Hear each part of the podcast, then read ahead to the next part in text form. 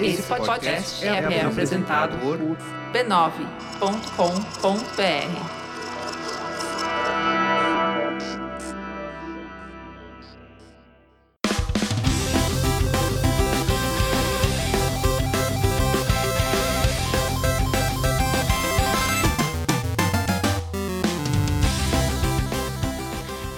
Ao vivo, Poco Pixel número 69, eu sou o Adriano Brandão, do meu lado tá o Danilo Silvestre, tudo bom? Tudo bom, beleza? Muito bom. Danilo, qual que é o tema do Poco Pixel número 69? O tema do Poco Pixel número 69 é sexo, mentiras e videogame. Vamos lá, a gente vai falar sobre sexo, sobre mentiras ou sobre videogame? Sobre as mentiras que os videogames prometem sobre sexo. Ah, porque na verdade tudo que tem a ver com sexo e videogames é uma grande mentira, né? Sempre. Tem- é tudo no mundo das expectativas e nada no mundo das realizações. Não, Se você acha que matar gente de mentirinha no videogame já é uma mentira, é porque você não viu ainda sexo. Sexo no videogame é uma grande mentira. Antes da gente falar sobre sexo nos videogames, do que, que a gente tem que falar mesmo? Dessa vez tem que falar sobre gonorreia. Gonorreia nos videogames. tem gonorreia nos videogames? Tem. Eu vou, a gente vai falar sobre um jogo que tem gonorreia nos videogames. Tá vendo? Uma hora ia acontecer. Exato, a gente conseguiu juntar os assuntos. Olha só que coisa incrível. Finalmente conseguimos gonorreia nos videogames. Foram só 69 episódios. Exato. A gente promete, a- aliás, nas cartinhas a gente vai falar sobre gonorreia. Fica aqui o recado já. A gente promete que a gente, uma hora a gente vai parar de falar sobre a piada da gonorreia. É, uma- uma hora precisa acontecer. Uma, uma também, hora tem é. que acontecer. Uma hora. não prometo que seja breve, porque a gente não sabe. Mas uma hora, quem sabe, a gente para só pra falar sobre a gonorreia. Mas não vai ser no 69, né? Não, não. Justo no 69? Não, não pode, não pode. Hoje eu acordei sabendo que ia poder fazer essa piada. Era o único dia em que a piada fazia sentido. pois é. Mas eu gastei ela até é. aqui. Exato. Não, a gente não vai falar sobre gonorreia agora. A gente vai falar sobre a família B9 de podcasts. Ah, bom. Que não tem nem sexo, não tem nem mentiras, mas tem videogame, porque tem um pouco pixel.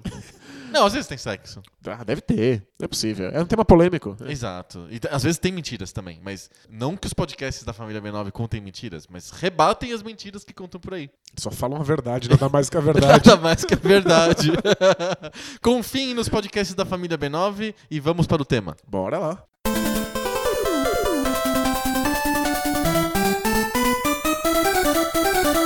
Videogame tem a ver com sexo? Porque a gente sempre pensa assim: qualquer manifestação humana envolve sexo em algum momento. Concorda comigo? É verdade. Pode ser qualquer coisa, tipo, filme. Logo depois que inventaram o cinema, filme de sexo. Pintura. Fiz- alguém co- aprendeu a desenhar, desenho de sexo. As primeiras fotografias e Fotografia, exato. Aprenderam a tirar foto, descobriram a tecnologia, foto de sexo. Toda vez que o homem faz alguma coisa, o ser humano faz alguma coisa, acaba envolvendo sexo. não dizem por aí que a internet é para o pornô? Exato, e fizer- criaram a internet, no dia seguinte já tinha foto pornô. E- Mas o videogame parece um pouco diferente porque ele, a, a princípio, é uma coisa pra criança, não é? Ele pelo menos surge pro- no mercado como Aham. uma- um brinquedo, né? Como uma coisa para o público infantil. E como que um brinquedo pode ser sobre sexo? Dá pra conciliar essas duas coisas? É, eu acho que a mudança dos videogames para começarem a tra- tratar alguns temas sexuais vem também com uma mudança do público-alvo desses, desses jogos.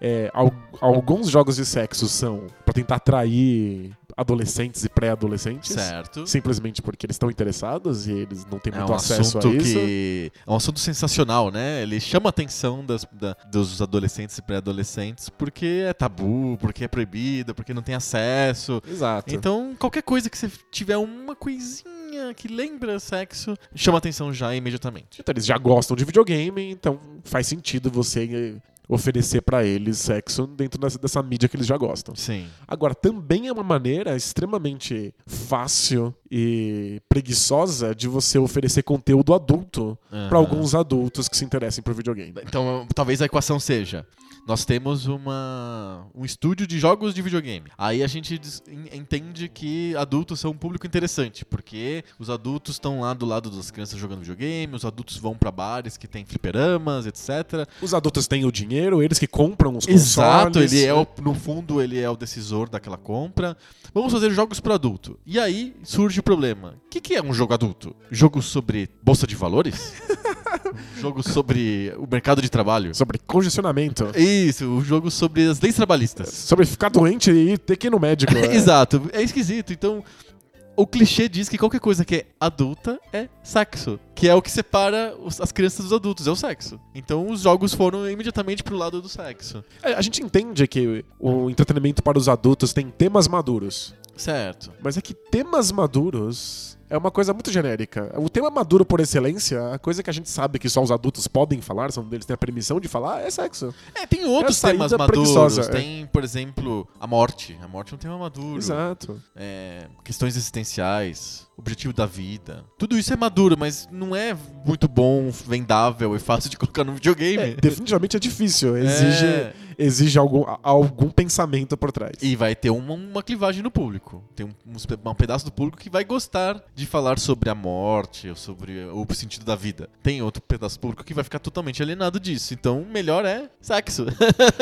Esforço nenhum, você não precisa pensar a respeito, você Exato. coloca elementos sexuais e pronto. Você tem um jogo adulto com muitas aspas, pronto. Exato. Dizem que o, tem um o cara da Barney Brubbles, é uma, aqueles irmãos que tinham circos nos Estados Unidos no começo do século XX. Dizem que um deles falou uma frase que é: Nunca ninguém f- deixou de ganhar dinheiro s- superestimando a burrice do público, né? Acho que esses jogos, os jogos eróticos, jogos de sexo, entram nesse caminho, né? Eles, eles realmente acreditam que o público é burro e vai embarcar naquela onda. Porque, em geral, a gente vai fazer uma lista grande de, de jogos que exploram essa temática sexual. Em geral, é uma grande enganação. Em geral, não tem nada. É ruim, a qualidade é bem baixa. É só apelativo. Então, em, em geral, não só o jogo é ruim, a jogabilidade dele é uma porcaria, e se ele não tivesse os elementos sexuais seria um jogo esquecível, Ninguém iria ligar pra aquilo. mas também a parte sexual é uma enganação. Exato. Ela não consegue mostrar o, o que seria o sexo. Sim. Ela não consegue ter elementos minimamente eróticos ou interessantes. Por várias, várias questões. Desde a questão tecnologia. Então, lá no Atari, por exemplo, tinha muito pouco poder gráfico pra tornar aquela ce- cena de sexo minimamente parecida com o mundo real, né? Sim. Ou mesmo uma questão de ad- adaptação pro gameplay. É, existia uma preguiça desses desenvolvedores de criarem gameplays que fizesse sentido numa temática sexual, porque simplesmente não precisava. Só de ter uma capa que falasse sobre coisas de sexo já era o suficiente pro jogo. Podia ser qualquer outra coisa. A gente vai ver, né, quando a gente falar dos jogos de Atari, quase todos eles são adaptações de jogos que já fizeram sucesso antes. E só simplesmente trocam os sprites dos personagens, por exemplo, por homens de pênis ereto, sabe? Tipo, né? É, E é, é difícil você, no meio de todos os jogos disponíveis de Atari, fazer um jogo que se destaque. Né? Tipo, é, dá trabalho, você precisa pensar em novas fórmulas, você precisa inovar no gameplay. Sim. Ou você pode colocar uma, uma capa sexual. Exato. E, e- e, aliás, esse é um, um truque que não é só o videogame que faz, né? Um monte de filmes e revistas e jornais que apelam pra mulheres nuas ou sexo pra vender de jeito fácil, sem ter- apelar pra coisas mais básicas, sem precisar de se preocupar com qualidade do que tá oferecendo. Mas A gente sabe que é uma- um modo muito comum de você fazer propaganda de produtos. Exato. né? Você não precisa falar sobre o que o produto é de fato. Você Aham. pode simplesmente colocar pessoas seminuas usando aquele produto.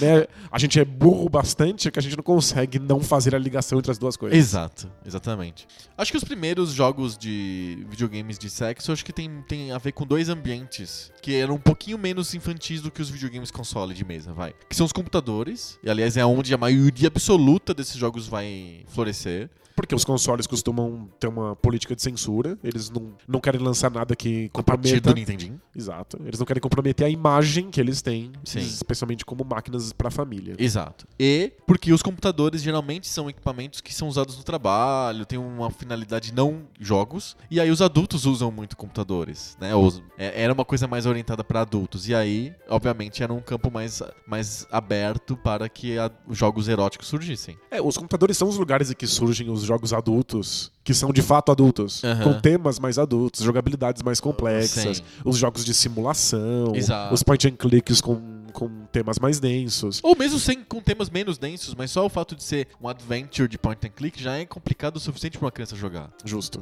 É, Tem que ler textos, muito tem que texto. né? É, tem histórias mais complicadas, tem que fazer puzzles que são um pouquinho mais difíceis. Crianças menores têm mais dificuldade de jogar qualquer tipo de point and click ou qualquer te- tipo de graphic adventure. De fato. E aí faz sentido, se o computador é um ambiente desses jogos adultos, que seja também o lugar em que surgem os, os jogos eróticos. Exato. Mas tem outro ambiente em que adultos jogavam videogames, que eram os arcades. Nos fliperamas, gen- no com- principalmente no começo dos anos 80, principalmente antes de sucessos como Pac-Man e o Donkey Kong, os fliperamas eram, o- eram colocados, as máquinas de arcade eram colocadas em bares, em casas noturnas, em ambientes que em geral eram frequentados só por adultos. Então, o- também existiram casos de arcades pensados para esse público que estava lá no bar, colocando fichinha pra jogar jogos de corrida ou de matar naves espaciais, por que, que não fazer algum jogo mais picante, já que tá dentro de um bar? É, né? Já que tá todo mundo bêbado mesmo. né? Acho que o primeiro exemplo é o Swinging Singles, que é um arcade que é baseado na ideia de que você tem que uh, se, se locomover até o bordel. Num labirinto, tipo Pac-Man, e você vai coletando moedinhas, né, alguma coisa assim. um- Ou seja, imagina essa, essa pessoa, ela tá andando na rua procurando troco no chão Pra poder pra entrar no conseguir bordel. pagar o bordel. Nossa, esse é, é um novo ponto baixo na humanidade. Exato. Aí, quando ele entra no bordel, ele engaja nesses, nesses jogos que são simulações de sexo. Muito. s- Muito abstratas, muito sin- sintetizadas, muito, muito simples, mas que lembram. Principalmente porque o cara tem que mexer o joystick de um determinado jeito e apertar freneticamente botões. Tem um gameplay que ficou associado com um- um- um ato sexual. E tem- Eu acho engraçado que esse gameplay, você jogar esse ato sexual, não é erótico em absolutamente nenhuma instância. Não. Tipo, não tem nada de erótico. Ninguém fica excitado de olhar uma coisa dessas. Fica apertando um monte de botões loucamente. E isso, ficar chacoalhando um mancha aleatório enquanto um gráfico pi- pixelizado faz sexo por você. Eu acho que sequer é esse o objetivo. É simplesmente. É, mas é porque eu acho que tem a ver com. Eu acho que eles estão tentando. Ele, esse movimento repetitivo de joystick, de apertar botões, é, não, ele é comum não só em jogos de sexo, mas também em jogos de esporte. Tipo corrida. Decathlon, é. Eu acho que eles estão pensando que, como é um ato que exige esforço físico e tem uma certa repetição, etc., eles tentam replicar isso no videogame do jeito mais primitivo que tem. Esforço físico, tu tem que apertar muitos botões rapidamente. E a repetição tá ali no próprio ato de ficar repetindo o apertar de botões. Justo, mas é- eu só imagino homens jogando isso pra dar muita risada. Mas é claro, é Né, eles, óbvio. eles olham aquilo e quão ridículo é, e o fato de que o sexo está acontecendo, e é como se você simplesmente estivesse pegando uma referência, assim, tipo, olha, você pode jogar isso porque você é adulto. Não é engraçado que você Mas seja é, é adulto e meio veja isso, isso? é meio isso, é menos pelo jogo em si, mais pela, pela, pelo proibido, pelo que eu posso e você não pode. Né, eu eu imagino vários homens ao redor de um arcade desses dando risada num bar. Uma piada louca. Especialmente porque eles, tão- eles devem estar Ah, A bêbados. gente é. vê, o- sim. Mas mesmo sóbrios, a gente vê os vídeos no YouTube e a gente morre de rir. É muito ruim, é, prim- é primitivo, é tosco, é apelativo. Mas é, é ruim em todos o- o- os, níveis, mas é um ruim que só a gente adulto tem acesso. Então, tipo, existe algo de interessante fazer clube, fazer parte desse clube do ridículo, né? É uma risada sacana, né? Exato. é. Tipo, "Ah, você entende, né? Todo mundo faz parte do clube do que enten- entendeu a piada. É, é- é bem nessa direção que esses jogos são voltados. Porque, tipo, erotismo nenhum. Não, Zero, né? não, não é erótico at all, né? Outro exemplo que eu lembro sempre é um pinball que chamava Playboy Mansion ou coisa desse tipo, que aparecia o Hugh Hefner e as coelhinhas. E aí quando veio pro Brasil, ele foi adaptado para Oba Oba. O nome dele era Oba Oba. E em vez de ter o Hugh Hefner com as coelhinhas, era o Sargentelli e suas mulatas. Era programa de TV, é isso? É, o Sargentelli era um cara famoso nos anos 70 no Brasil, porque ele tinha um programa Mulatas. de televisão e os shows itinerantes. Ele ia pro Brasil inteiro fazendo shows de teatro de revista, ou coisa mais parecida com isso, com as mulatas do Sargentelli. E aí isso era famoso. Quando o fliperama veio pro Brasil, o o pinball. o- Acho que Hugh Hefner e Playboy eram Quem coisas é, é, totalmente exato. desconhecidas pro público brasileiro nos anos 70. Acho que a Playboy surge no Brasil depois, no finalzinho dos anos 70. E ela surge nos anos chamando 80. Revista do Homem. Ela nem, tem a- Exato. nem carrega a marca Depois da Playboy. que né? abriu, comprou a licença da marca Playboy.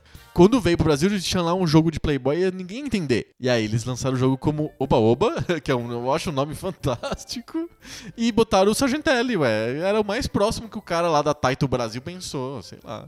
É que Até o nome já é, tipo, ch- chama Oba Oba, já é uma referência interna, assim, as pessoas que, que, que entendem vão dar uma risadinha de canto de Isso. boca. É, é só isso. né? E é um pinball, é uma bola que fica rebatendo no- nos lugares, você tem que ficar re- dando pa- pancada nela. É, Pinball pode ser absolutamente sobre qualquer assunto. É, a gente um dia a gente vai fazer. A gente, já- a gente nunca fez, né? Um episódio sobre pinball. A gente falou sobre pinballs, mas não, não listou mesas nem temas. né? É, a gente podia fazer um episódio só sobre pinball. A gente falou sobre fliperamas em geral, a gente não falou sobre pinball. O pinball tem essa capacidade de abstração, né? É, ele é uma bola rebatendo, mas você pode simbolizar qualquer coisa. Um jogo da NBA, uma corrida de carros, uma, uma festa com as mulatas do É, Sargentério. dá pra fazer jogos muito adultos, dá pra falar sobre o medo da morte, Exato! sobre o mercado de ações. O merca- é, exato, sobre sobre, o médico, é. sobre leis trabalhistas. Por que não um pinball sobre leis trabalhistas?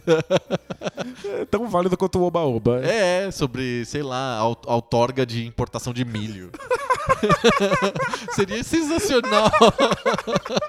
Seria sensacional um pinball sobre o comércio exterior. Nós não, não barreiras vejo a hora de barreiras jogar. não tributárias. Estou ficando muito empolgado. Ai, tá vendo que sexo é mais universal? é, né? Pelo... Eu falo oba-oba as mulatas, você fala, legal. Se eu falo, esse é um pinball sobre as leis do comércio exterior. Aí você fala, é, não, melhor não. Acho que é, é um- é uma coisa divertida, é uma coisa que no mínimo a gente vai dar risada e que re- lembra al- algum grau de ação que não tem a ver com ficar escapando de inimigos ou pu- pulando buracos. Sabe? Tipo, é Sim.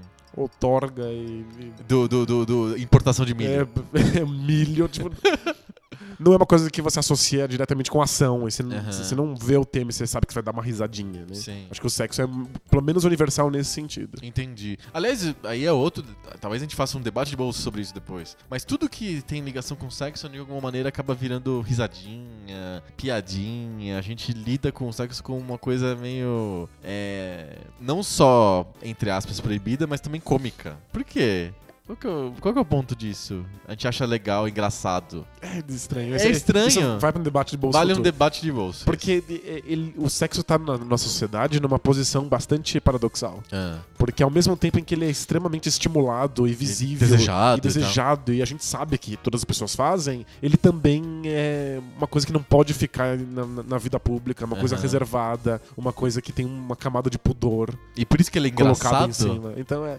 Talvez você queira falar sobre isso, mas você sabe que não pode, e aí o resultado é. é- Essa, essa co- esse cômico é estranho. co- é- é um, é um cômico cons- constrangedor. Constrangedor. assim. é. exato. Já que a gente falou de cômico constrangedor, acho que a gente já pode começar a falar dos jogos, né?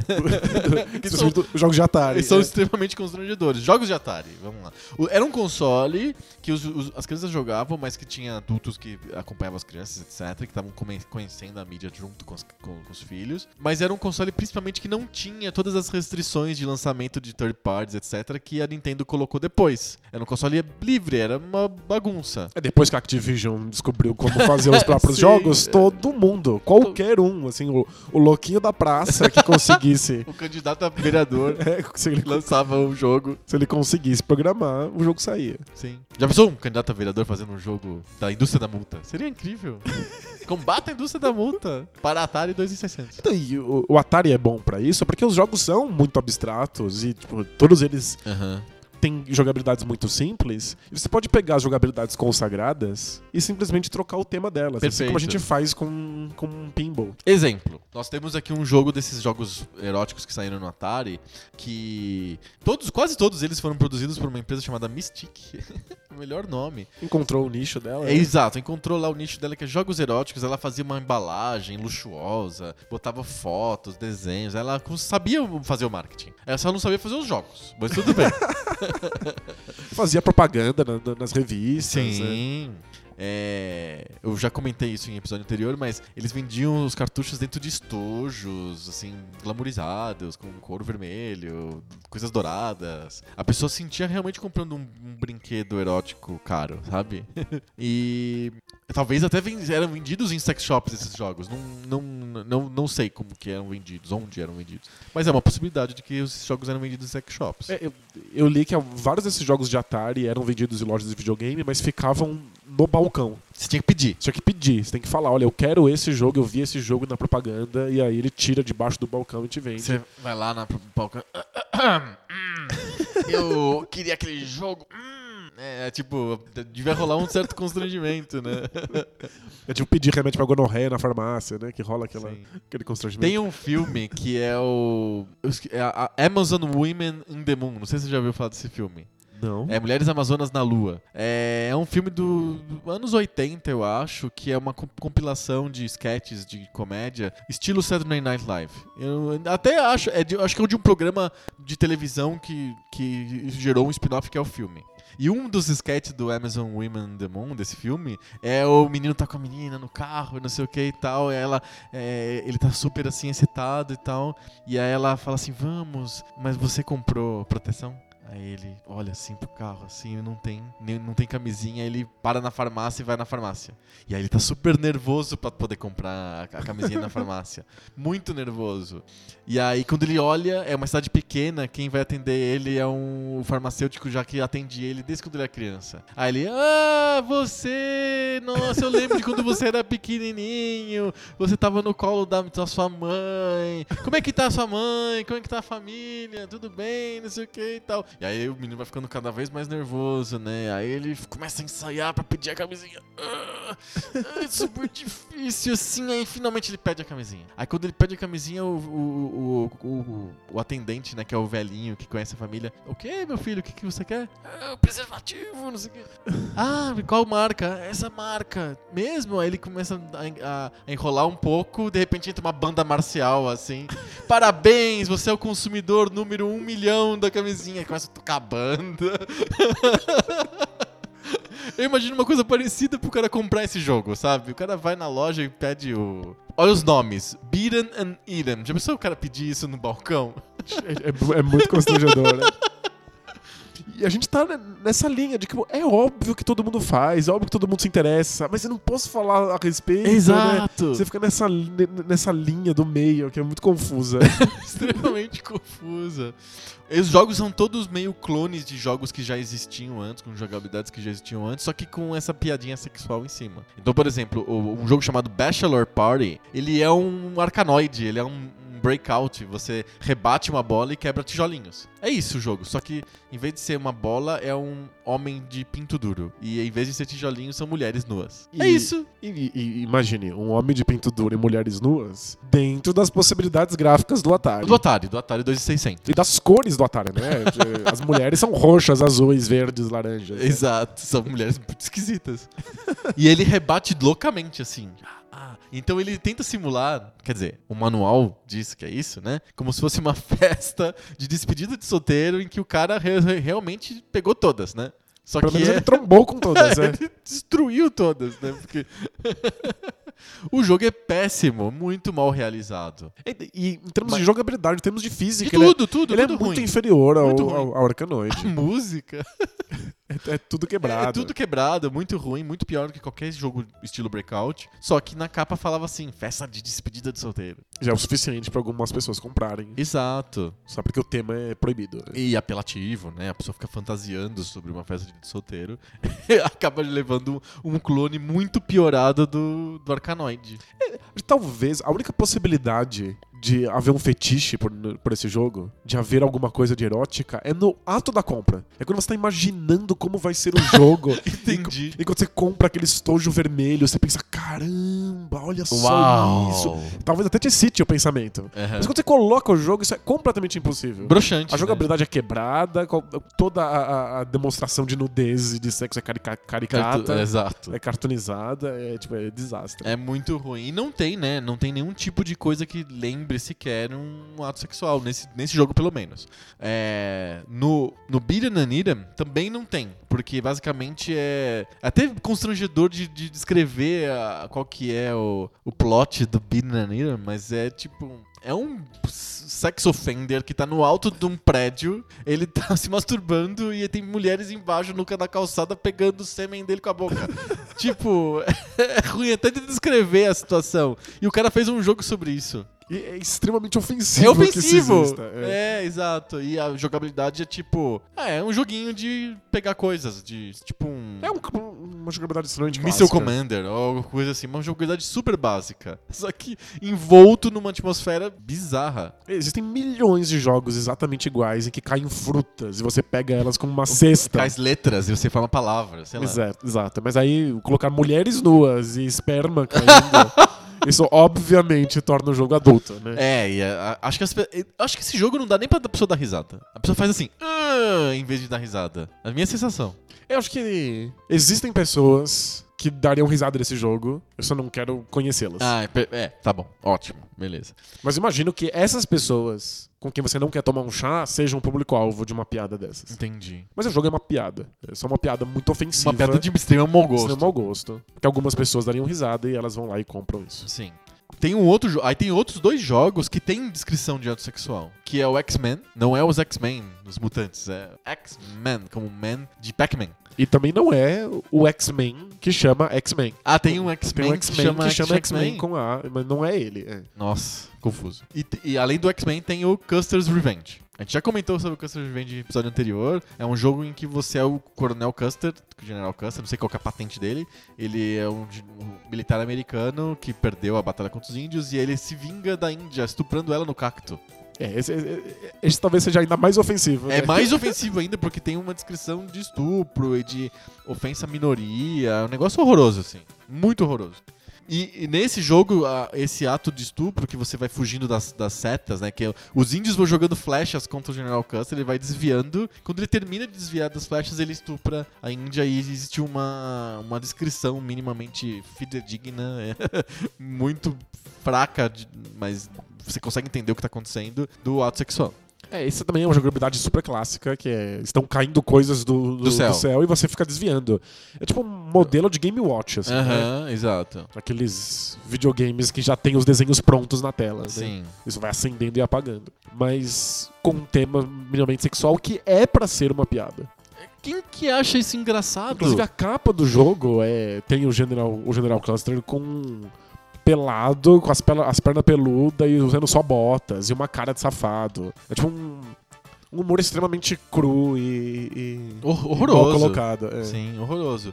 E o outro jogo que tem uma descrição de ato sexual é o X-Men. Eu acho que o X-Men é o, é o melhor desses jogos todos, porque ele é ao mesmo tempo melhor realizado em termos de jogabilidade e ele não, co- ele não ofende totalmente ninguém, assim. Ele é bobo só. Ele só é, ele não é ofensivo. ele é só Conta aí a ridículo. jogabilidade do X-Men. No X-Men você fica andando por um labirinto enquanto você é perseguido por chatos, não pessoas chatas ou Ah, o bicho chata, o, bicho. inseto. tesouras e dentaduras, que todas tentam arrancar o, o seu pinto ereto.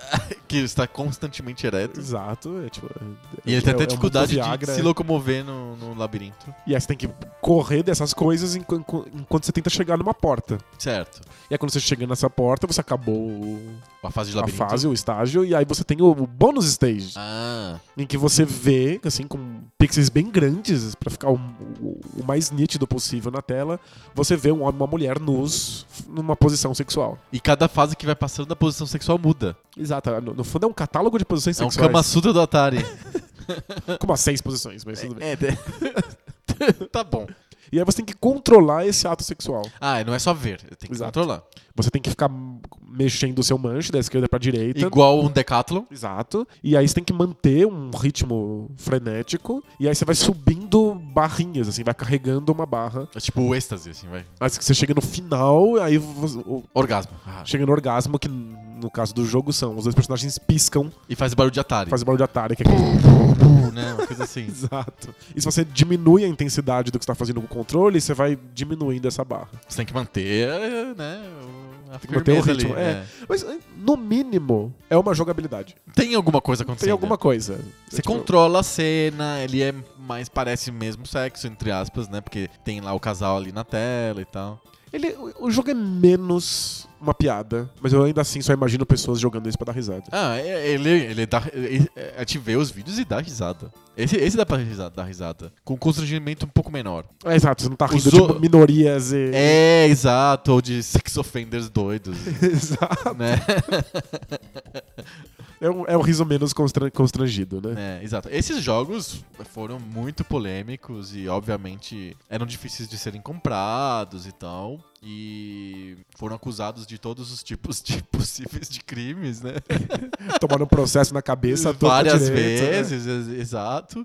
E isso foi uma das dos motivos para quando a Nintendo lançou o Nintendinho, criou uma série enorme de regras para lançar jogos. Esses jogos da, do Atari, esses jogos eróticos do Atari são uma das, das, das causas do modelo da, da Nintendinho. E uma das causas também do Crash de 83, né? Exato. Tem um monte de jogos estúpidos, muito ruins, que são colocados no, no- no mercado simplesmente com essa capa Apelativa, apelativa. chamativa. E aí as pessoas compram e não fazem a menor ideia do lixo que estão levando pra casa. Exato. Junto com os jogos de Atari e tal, nos computadores começam a su- começa a surgir uma, uma trend de jogos eróticos. É onde os jogos eróticos mais floresceram. E aí eu acho que tem dois modelos assim que a gente consegue, s- consegue pensar. Jogos que são realmente eróticos, tem um sexo explícito, etc, etc. S- E jogos que têm matemática ligada ao sexo, mas não exatamente eróticos. Então não aparece uma pessoa nua, não aparece um ato sexual, não aparece um órgão genital, mas há um tema levemente sexual envolvido. Ele, fica- ele fica implícito. Às né? vezes ele, o tema é explícito, mas não tem, não tem nada gráfico, não tem, ele é só o, o ato em si ele é insinuado, mas o tema ou a linha condutora do jogo é sexo Perfeito. mas não tem sexo explícito nem pessoas nuas no jogo. Um exemplo clássico é o Larry, o Laser Suit Larry. Ele é um jogo cujo objetivo é fazer o personagem transar. Então o sexo é a linha condutora do jogo. Tudo que você faz no jogo é para o Larry transar. Só que quando ele transa, você não vê, você não controla, não tem gameplay. Você simplesmente plim, conseguiu. E tem as piadinhas, tem toda a história, não tem nenhum personagem que fica nu e você vê. Não tem nada disso. É um jogo que o, o sexo não faz parte da jogabilidade, mas ele é o MacGuffin, é o que você precisa de correr atrás pra conquistar. Eu acho que ele tá na mesma linha daquelas comédias pornográficas dos Exato. anos 80. Perfeito. que são adultas, inclusive tomam classificações bem altas no, no- no- no cinema dos Estados Unidos, mas não tem nenhum sexo explícito acontecendo. Né? O sexo é a. E tem muito pouco de nudez feminina e Pouquíssimo, nenhuma é. de nudez masculina. O sexo é a desculpa, e aí as piadas giram ao redor disso. né? Aham. É, o Larry é isso. O Larry é muito próximo disso. Ele é um porcs da vida, assim. Ele é um Porks, ele é um Ridgemon, High Times em Ridgemon High, essas coisas assim, esse- esses filmes de comédia ligeiramente picante que surgiu nos anos 80. É, mas o Larry, ele, ele é, eu acho que ele fez muito sucesso, ele teve várias continuações, mas ele não criou um gênero. Eu não consigo pensar em sucessores do Larry. Outros jogos de comédia sexual, com piadas sexuais, mas sem sexo. Não existe mesmo. Não tem. Você tem razão. E Engraçado, porque, embora o, o Larry não tenha tido propaganda oficial, ele foi um sucesso. Ele foi um sucesso. Tipo, o boca a boca foi fantástico pro jogo. Muito. Todo mundo queria, todo mundo falava a respeito. Teve um monte de continuações, Teve então um monte de continuações, teve dois remakes. Ele não teve um remake, ele teve dois remakes. E o- até hoje tem gente querendo fazer remake do Larry. Do primeiro Larry, do Land of the Lounge Lizards. É, E aí, fora as continuações que foram mais ou menos bem sucedidas, mas eu acho que foram seis. Teve seis sequências do Larry. Ou seja, pra Sierra foi. o- Foi excelente. E por que, que ninguém nunca seguiu esse caminho, né? Pois por que é. outras- outros jogos de comédia sexual erótica não saíram? Eu acho que porque o Larry eh, era uma aposta da Sierra em, em- em colocar valor de produção alto, pessoas, equipe grande, eh, tecnologia. O que, o que a Sierra tinha de melhor para produção de jogos como Hero Quest, ou como Space Quest, ou como Gabriel Knight, etc., ela envidava os melhores esforços para esses jogos tradicionais e os mesmos esforços pro Larry. E isso era uma aposta bem ousada. Era colocar muito dinheiro pra produzir um jogo que podia ficar ostracizado, podia ficar lá no canto da, da, da, do- da loja, você ter que pedir no balcão, ser um jogo proibido, coisa desse tipo. Só a Sierra fez essa aposta. A LucasArts, por exemplo, nunca faria uma aposta parecida. Mas Que eu- é quem podia fazer jogos adventure da mesma qualidade. Mas é, é que a Sierra nunca teve medo, por- pelo contrário, ela tinha vontade de ser associada com jogos adultos. Tipo, ela queria que os seus jogos fossem mais maduros e Sim. falassem de temas mais É, o complexos. próprio Gabriel Knight, o Fantasmagoria, Eu, Inclusive, o Fantasmagória tem, um- tem uma cena de nudez, uma Sim. cena de estupro, que é super polêmica. Sim. Então, tipo, é, nunca houve problema na Sierra de você falar sobre esse tipo de coisa. Nenhum. Eles queriam associar a imagem deles a isso. Não ao sexo, mas, Mas ao, a polêmica. é a polêmica. Ao adulto. ao storytelling adulto. Sim. E a LucasArts, p- pelo contrário, Nunca. né? Tipo, é, É família. É LucasArts família, é é família. divertido, é engraçado pra crianças, né? Tipo, o jogo mais adulto que eu posso pensar da, da LucasArts é The Dig. Aham. Que E- é super sério. E é sério, não, não é piada, não tem sexo em nenhum grau. né? Então a, a Sierra tá criando um território pra ela e é, é um território que interessava, né? Existia público. Mas eu acho que as outras empresas tinham medo de associar a imagem a isso, de É. ficar de se queimar com, com o público mais infantil, Sim. com as famílias, só porque você tá tentando fazer jogos adultos. A Sierra fez, foi por esse caminho. E foi a única, e não tem nenhum. Eu não me lembro de nenhum outro tipo de jogo que seja só com essas é, é, engraça- é, piadas engraçadas sobre sexo e sem sexo. O que teve muito nos computadores, principalmente no Japão, que é um capítulo à parte, são os, os jogos que são efetivamente eróticos, que tem fotos, vídeos ou projeções 3D, desenho- desenhos, qualquer coisa assim, realmente explícitos. E, e por, um, por, um- por uma parte da, do tempo, esses jogos quase, quase viraram mainstream no Japão. Era um gênero que f- teve muitos jogos e que virtualmente eram p- bastante populares. É, Esse é é um gênero que eles chamam de simulação de relacionamento, Aham. em que você interpreta algum personagem que precisa, em modelo bem RPG, ficar aumentando suas estatísticas. tipo, você vai no cabeleireiro. você- A maior parte deles é colegial. aham. Então você escolhe em qual- quais matérias você vai entrar pra você aumentar a sua inteligência, Ah, tem aumentar, isso, é? aumentar seu entendimento de matemática, de Ah, artes. Sei. E aí você Que consegue roupa você vai vestir? que roupa. Aí você vai e consegue empregos, dependendo do que você viu na, na escola. Aí você consegue dinheiro pra comprar presentes. E aí você tem um monte de pretendentes. E aí você vai tentando conquistar essas, essas, essas garotas pra ver qual delas você consegue ficar no final. Sim. E aí, a princípio, isso é sempre relacionado a sexo. Aham. Então é, na verdade, pra ver qual delas você leva pra cama. Aham. E aí você ganha com isso. É. Que é o game over, é o objetivo do jogo. É objetivo. Às vezes mais do que uma, às vezes várias. E aí você tem- talvez às vezes você tem que decidir por uma no final. Ah, tá. E aí você ganha como prêmio, você jogador, você ganha desenhos do sexo acontecendo. Às vezes desenho animado, né? Um anime japonês do sexo Aham. acontecendo. É um hentai. É, no fundo, é um hentai que você tem que, ao invés de poder assistir direto a cena, Aham. você tem que conquistar a personagem. O que é minimamente interessante, porque você cria um, um vínculo com a personagem. Sabe, É você porque tem... tem uma história longa, você evolui o personagem. E são essas historinhas adolescentes, assim, tipo, essa coisa bem malhação. Aham, sei. da Globo. É tipo, você vai pra escola e você te- tem preferência por uma e não por outra, e aí uma, va- uma fofoca sobre você pra outra. Eu sei. E aí você vai entrando ne- nessa bagunça, e aí finalmente a, a cena sexual final é um prêmio pra você ter passado por toda essa jornada. E como explícita é essa cena sexual final? Então, a princípio, os primeiros jogos japoneses sobre isso é muito explícito, completamente explícito. É mesmo? Porque o, o Japão tem um... Pornô. Dá pra chamar de pornô. É pornô. O Japão tem restrições muito fortes à pornografia. Sim. né? Então, atores de verdade, mesmo nos filmes pornôs mais hardcore, eles são censurados. Não pode aparecer nada. Mas os- nos desenhos, não. Então, Desenho tá tudo liberado. O desenho tá liberado e, por isso, os desenhos japoneses de sexo são muito explícitos. Hum, Alguns constrangedoramente explícitos. Explícitos demais. Demais, assim, tipo, exagerados, coisas explícito em coisas que não Não existem, na vida real. Aham, né? sim.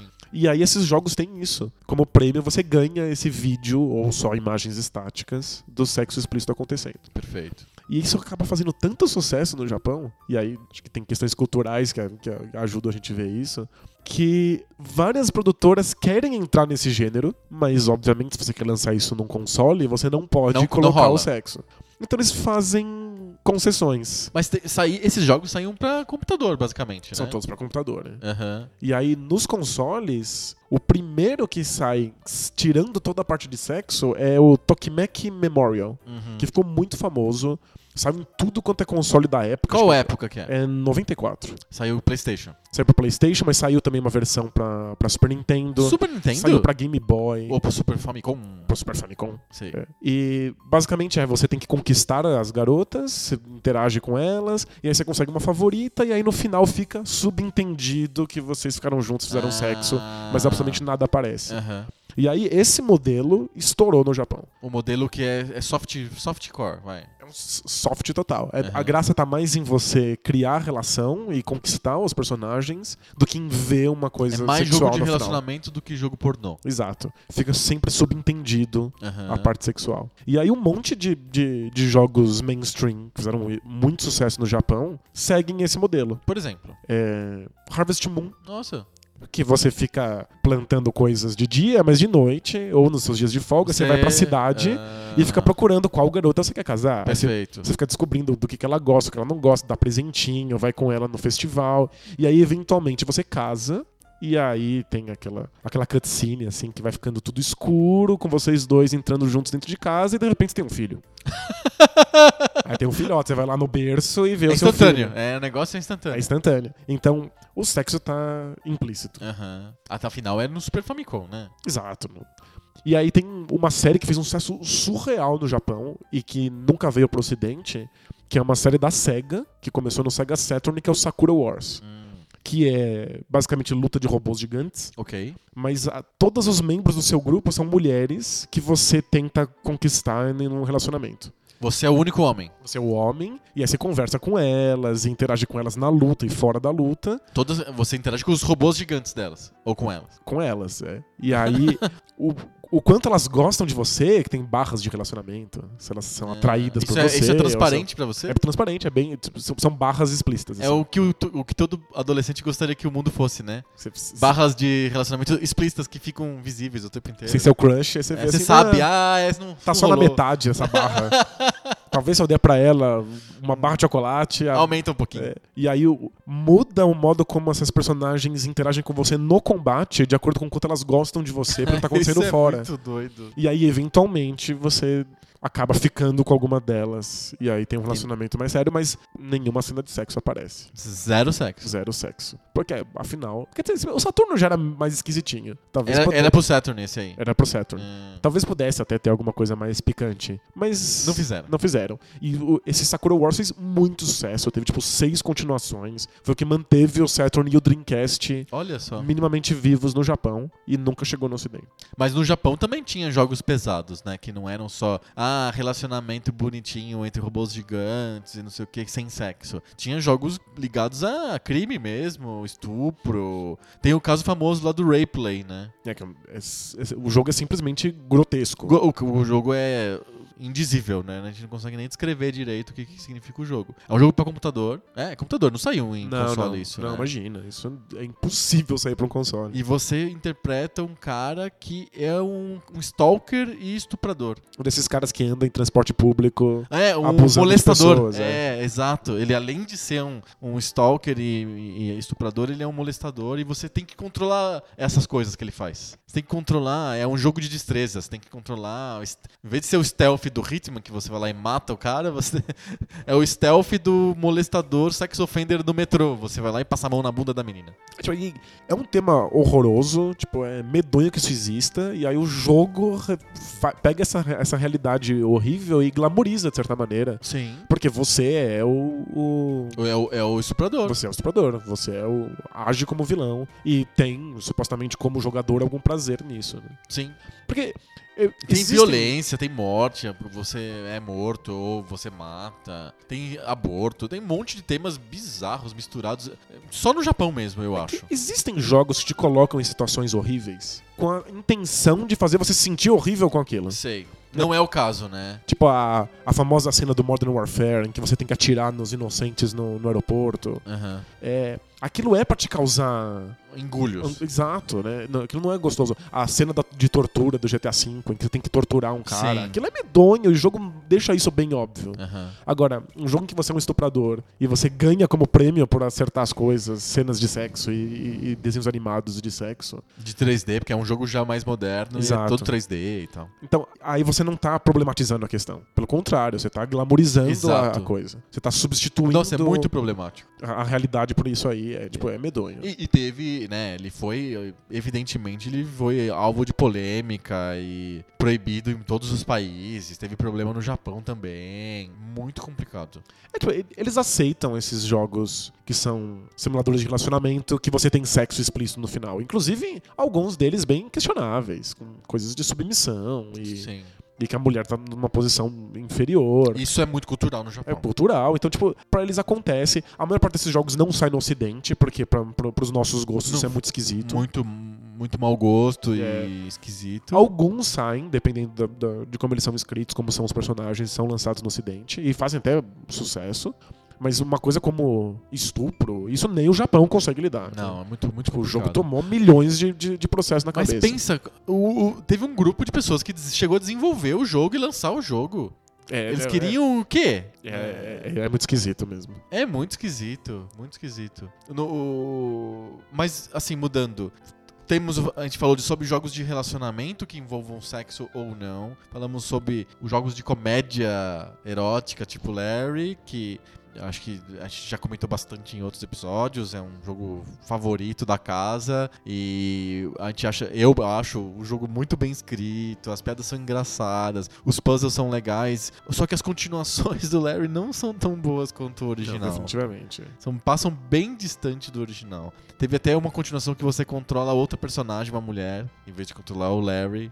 É, Mas enfim, o Larry virou um personagem famoso, enfim, e não, não teve descendência, ninguém fez jogos de comédia erótica, etc. O que eu acho que sobreviveu, depois desses jogos todos que a gente comentou, é, o que sobreviveu foi, um, a pis- assim a liberdade das, dos estúdios de colocarem cenas de sexo aqui e ali nos jogos que não são sobre sexo Sim. nem sobre relacionamentos ou sobre outras coisas mas que acontece um sexo de vez em quando ou uma vez no jogo e também e dois jogos que são apelativos porque tem mulheres seminuas ou nuas e que s- são obviamente para agradar um, um público masculino bem bo- bobo assim ou tolo que gosta de ver sei lá luta entre mulheres de, com, com roupas mínimas. É, t- está citando diretamente da Jura Live. Ou Dead or Alive, eu acho que é o é o Paramount disso, né? Engraçado, o, o- o Dead or Alive como jogo de luta, ele se encaixa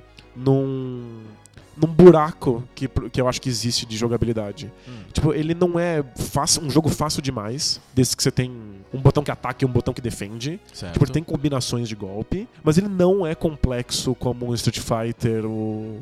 o King of Fighters. King of Fighters ou um Virtua Fighter. Tipo, ele, ele tá ali num, numa situação bem confortável pro jogador casual Aham. em que ele ainda se sente desafiado pra dar os golpes, mas ele não precisa aprender muita coisa pra poder se divertir. Sei. Então, tipo, é um jogo de luta muito interessante, mas a maior parte da premissa dele é que as lutadoras Mas são é- mulheres seminuas com uma física que faz com que os seios delas chacoalhem o tempo inteiro. Mas é- ele, isso é premissa mesmo? Ou foi um acidente? Não, acidente, obviamente, isso não é. Ah, Mas, tipo, pelo- o primeiro da Live, pelo menos metade dos lutadores são mulheres seminuas. Ah, tá. Então é premissa. Sabe? Fa- faz E se parte fosse da assim, graça. Se é. fosse o jogo e tivesse só lutadores homens e uma mulher seminua, você fala. E fez muito sucesso só aquela personagem, aí você fala, ah, ma- foi- pois é. Era uma coisa do jogo e virou o próprio jogo. Mas não, você tá falando que ele já foi pensado pra ser o, o feature principal do jogo. É, o Dead or Alive 2, que é quando a série realmente estourou, tipo, a maior parte dos personagens são mulheres e faz parte da graça do jogo você ir destravando roupas com elas. Pra ficar vestindo elas com roupas diferentes. Aham. E a parte de luta é bem legal. as- o- os cenários têm múltiplos ambientes. Você pode quebrar uma parede no meio da luta e cair pra um outro lugar. Aham. Mas é só pra ver as mulheres caindo com seus seios chacoalhando. Entendeu? é, é complicado o jogo. se- se- E elas falam o tempo inteiro, né? mas aí é uma questão japonesa, né? Tipo, Aham. é, o, o jogo lembra muito esses desenhos japoneses de personagens superpoderosos. Sei. Então Eles ficam falando, e se desafiando, e gritando um pro outro. É, Mas você não acha que tem uma questão, uma perversãozinha nisso? em que sentido? O, o público quer ver elas é, se esgalfinhando e seios balançando e elas pulando e mostrando é, biquínis muito pequenos, etc. Mas também quer escu- botar elas falandinho com vozinha fininha, assim, ah, o isso tempo sem inteiro. dúvida. Com certeza. A E voz. tem que ser uma vozinha muito infantil. Sim. Uma... Tem uma perversão bizarra aí que. Infantilizada. É, elas são, com, ela tem a- essas personagens do Dead or Alive, ela- elas têm boa parte delas. Elas têm o, o rosto infantilizado, o corpo é totalmente adulto, até alienígena, né? Num- totalmente irreal. E essa vozinha de criança que É. fica falando o tempo inteiro. É, tem a ver com os, per- os fetiches e as perversões de toda uma cultura, né? Aham. É, o jogo saiu pros- no- nos Estados Unidos, o- a série da Draw Live, fez bastante sucesso, mas ela, é- ela tem duas possibilidades. Você pode jogar com o áudio original ou você pode jogar com ele redublado. Ah, é? E redublado é bem diferente. Não é desse jeito. É, porque. Porque o gosto americano é diferente do gosto japonês. Exatamente. Então eles tentaram adaptar um pouquinho, fizeram uma, uma, uma adaptação. Não São, Então só. são mulheres mais berés. Aham. do que- do que Ah, mulheres sei, infantilizadas. É. Entendi. Que faz mais sentido pro, pro público americano. Mas ainda assim, o objetivo é ver mulheres se engalfinhando. E tem até o spin-off do Dead or Alive, Ah, que é o Dead or Alive Extreme Volleyball. que basicamente é vôlei de praia. é um vôlei de praia. Então elas estão assumidamente de biquíni Aham. e tem minigames ao redor. que é Tipo. do tipo. Elas correndo na areia pra ver quem pega primeiro a bandeira. Tudo pra gente poder ver elas pulando e tal. Isso, tem uh, piscinas e lagos, e aí elas têm que ficar pulando de uma pedra na outra, Sei. só pra você ficar vendo elas Olimpíadas do chacoalhando. Faustão? Exata, nossa, é, é fantástico. É um simulador de Olimpíadas do Faustão com vôlei de praia. Melhor Com- descrição. Só que no, na Olimpíada do Faustão elas não, não são mulheres de biquíni. Exato, é menos ridículo. É, lembra- talvez do Gugu podia ser. Engraçado é que eu, quando eu comprei, quando eu comprei o meu, meu primeiro Xbox, o Xbox The First. First, eu comprei ele usado e aí levei ele pra casa, felizão. Eu já tinha alguns jogos que eu tava esperando pra jogar. Ah, você comprou o jogo antes de ter o Antes. videogame. E aí, quando eu abri o console pra botar, botar um, um jogo que eu queria, Bati- Tirou a gavetinha. abriu a gavetinha e já tinha um jogo dentro, Ah. que era o Extreme Volleyball. Ah, sério? Veio junto com o meu console. Ah, maravilhoso. Nunca rodou aqui. mas- Não, fu- não Mas tá lá. funcionou? Não, não tentei. Ah, como assim? Não, eu tinha outros jogos pra jogar. Ah, não! Mentira! Você tá mentindo! Tá- tá- o, o meu jogo tá virgem, antes, eu nunca, nunca eu coloquei ele no console. Não, não, não, não, não. Você tá fazendo onda. Mas eu, eu já vi no YouTube, é suficiente. Ah, tá bom. Então tá bom. É que o jogo é feito pra ver no YouTube. É, né? O que, que, que é jogar essa porcaria? Um jogo, um jogo de, De vôlei. de praia medonho. Jogabilidade ri- ridícula. Mas tem, tem alguns outros, tem outros jogos que ficam nessa apelação de corpos femininos e tal? Ou é, ou é uma exclusividade do Dead or Alive? Eu Acho que, eu acho que o Dead or Alive é o único que foca abertamente nisso e pelo menos chega pro mercado ocidental. Entendi. É, o que o Ocidente costuma fazer é no meio de um jogo de ação em que o personagem é um homem poderoso e fortão, Kratos. o Kratos, colocar uma cena em que ele tem sexo com outras pessoas. Entendi. E aliás, todo God of War Tem tem, que ter al- a cena de tem algum sexo. minigame em- sexual. Que é, me- é, uma, é uma tradição mesmo do storytelling ocidental. O James Bond tem. Todo filme de James Bond tem que ter uma cena de sexo. É verdade. Não- obviamente não é nada explícita, mas tem. Até o Indiana Jones. O Indiana né? Jones também, ele, ele, como diria as dublagens, ele se deita com alguém sempre, né? É, o Kratos faz isso. Aham. Mas fica óbvio que, que existe sexo, mas E a é, gente- no, é na cutscene? é uma- é uma cutscene, só que a gente não vê esse- o sexo acontecendo, e aí a gente comanda essa cutscene através de, de Quick Time Events.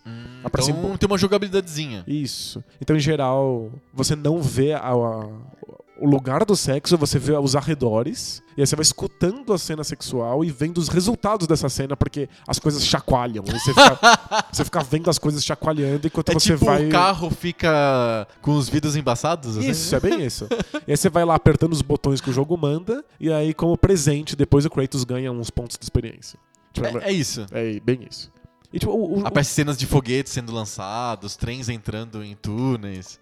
olha, seria menos ridículo do que o que acontece de verdade. Esse é do. É do Naked Gun, é do Corra que a polícia vem aí. Quando o inspetor lá pega. é, e, e sai e, e se deita com a personagem feminina principal, a mocinha, é, o, o- o telespectador vê foguetes sendo lançados, trens entrando em túneis. É engraçado. E o do Kratos você vê vasos caindo e quebrando. Eu sei. E aí depois ponto de experiência.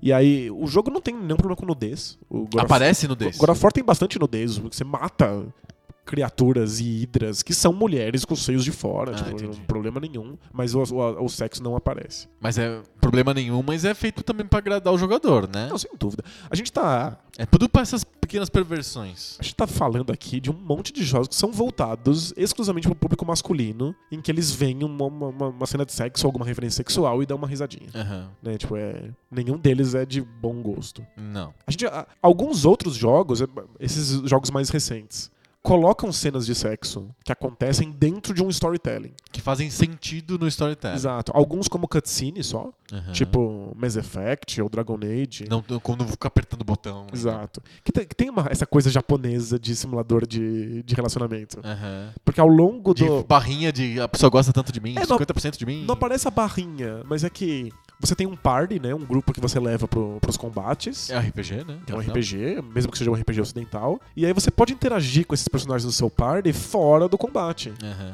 Em geral, nos acampamentos do Dragon Age ou na nave, no, no Mass Effect. Hum.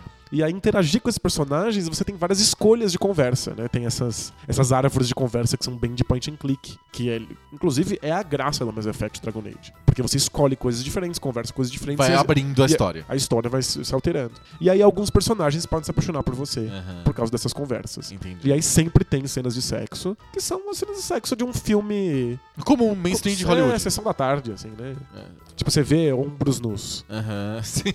Da novela. É isso. o- Sexo da novela. É, é o famoso lençol na altura do pescoço. É Isso. É o sexo da novela das nove, não da sexo da novela das onze, que agora tem. o, das, o das 11 tá mais pra hentai japonesa. Não, não chega a se rentar, tá mais pra é, Emanuele no espaço. É Verdade. Mas aí são cenas de sexo e colocadas no, no storytelling, né? Tipo, eles fazem... Faz parte da sua relação com aqueles personagens fazer sexo com É. eles. Aham. E aí, conforme o Dragon Age foi tendo... No GTA também t- acontece isso, né? Você sai com a menina e aí você vai, você leva ela pros passeios divertidos. Ela, se ela gostar, você, você tem cena de sexo, mas você só vê a, a casa do Nico Bellic lá longe. Mas o, no GTA é completamente gratuito. Tem É, mais não faz é, tipo, parte, da- é porque o GTA quase tudo é gratuito, vai. É tudo que não tá na, na, na história principal é gratuito. exato. Então, é como se fosse um minigame. Você fica lá tentando convencer a, a garota, levando ela nos passeios, ela de é- repente você ganha um. Esse minigame é derivado desses jogos japoneses de Com- relacionamento. Completamente. Mas é, é muito mais vazio, muito mais superficial do que nos jogos É, japoneses. tem um... Porque nos jogos japoneses a história se desenvolve porque você tem esse relacionamento com a pessoa. Sim, perfeito. No GTA, perfeito. isso aí é simplesmente um. É um minigame. Um afterthought, assim, uma coisa que você pensou depois da história. né? No GTA V vi- fica explicitamente um minigame porque não tem relacionamento, você não, não tem esse negócio de você ter uma, uma- uma namorada fixa, coisa Sim. desse tipo. Mas você pode entrar na, na cabine do lap dance. E E aí essa- é um minigame de ação, que você tem que prestar atenção pra colocar a mão na menina quando o leão de chácara não estiver vendo. Gente, é, é, é um minigame mesmo, nível Atari. Assim. Nível Atari, isso. É um minigame de jogabilidade super limitada. O e- guarda parou de olhar e você põe a mão na menina. Extremamente É, assim, ridículo, É extremamente ridículo. E você pode fazer isso muitas vezes até a menina falar assim, ah, vamos sair. Tem uma recompensa se você for bom o suficiente no minigame de lap dance. É isso. Você tem que ficar jogando dinheiro pra ela, ela vai gostando de você. É. Tipo, nos jogos japoneses e no, nos jogos da BioWare, tipo Mass Effect e Dragon Age, pelo menos esse relacionamento com essas garotas tem a ver com. Tem um com- contexto. tem um contexto, a- avança a história. Sim. E a, a BioWare eventualmente rompeu as barreiras de gênero. E aí você pode jogar com uma personagem mulher e ficar com homens ou mulheres, pode jogar com um personagem homem e ficar com Perfeito. homens e mulheres. Perfeito. Então ficou bem aberto. Pergunta pra, fina- que- tá- pra finalizar, que a gente tá estourando de tempo. Será que a gente vai ter um futuro em que o sexo fica mais nat- natural, vira um assunto normal em videogames? Ou ainda vai demorar muito pra isso acontecer? Vai ficar meio tabuzão e... Ou novela das oito, ou perversão esquisita, um- sem meio termo normal. É, Eu acho que a gente caminha na direção do sexo acontecer como um elemento da narrativa. Aham. Tipo, a gente já vê mais jogos fazendo isso. Não, Os jogos não são sobre sexo, E jogos sobre sexo. mas acho que jogos sobre sexo ainda vão receber bastante resistência. É, né? É, não só porque o público ainda não vê muito bem a ideia de um jogo que seja exclusivamente adulto, Aham. mas também porque eu não tenho certeza de como a a jogabilidade de um jogo se encaixaria bem com, com uma coisa exclusivamente sexual. Entendi.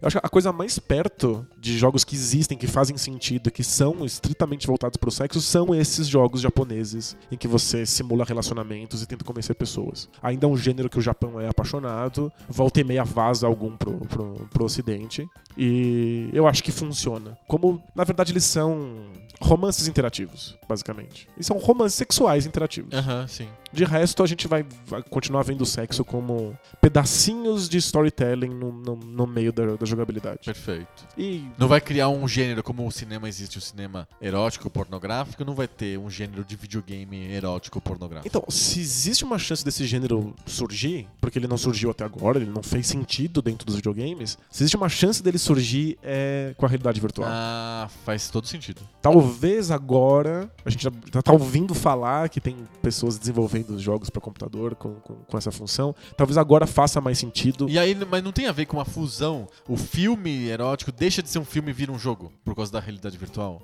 Não é, não é que é bem uma criação de um gênero de videogame, é mais a migração do, fi- do filme para o jogo. Então, não, é que Porque eu a acho. realidade virtual de filme é, é um voyeurismo que talvez a pessoa queira entrar num gameplay mesmo, né?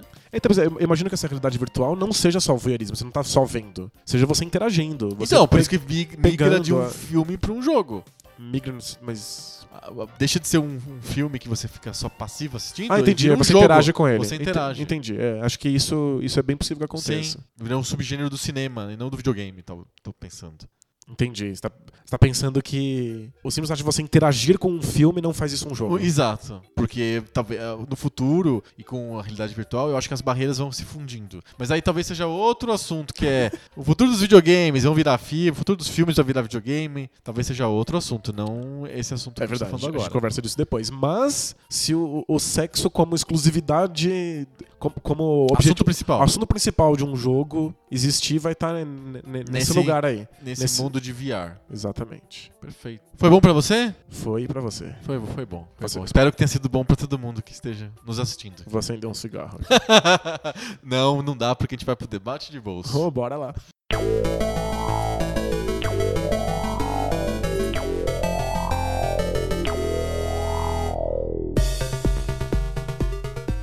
Debate de bolso, aquela sessão do nosso podcast que vem depois do sexo?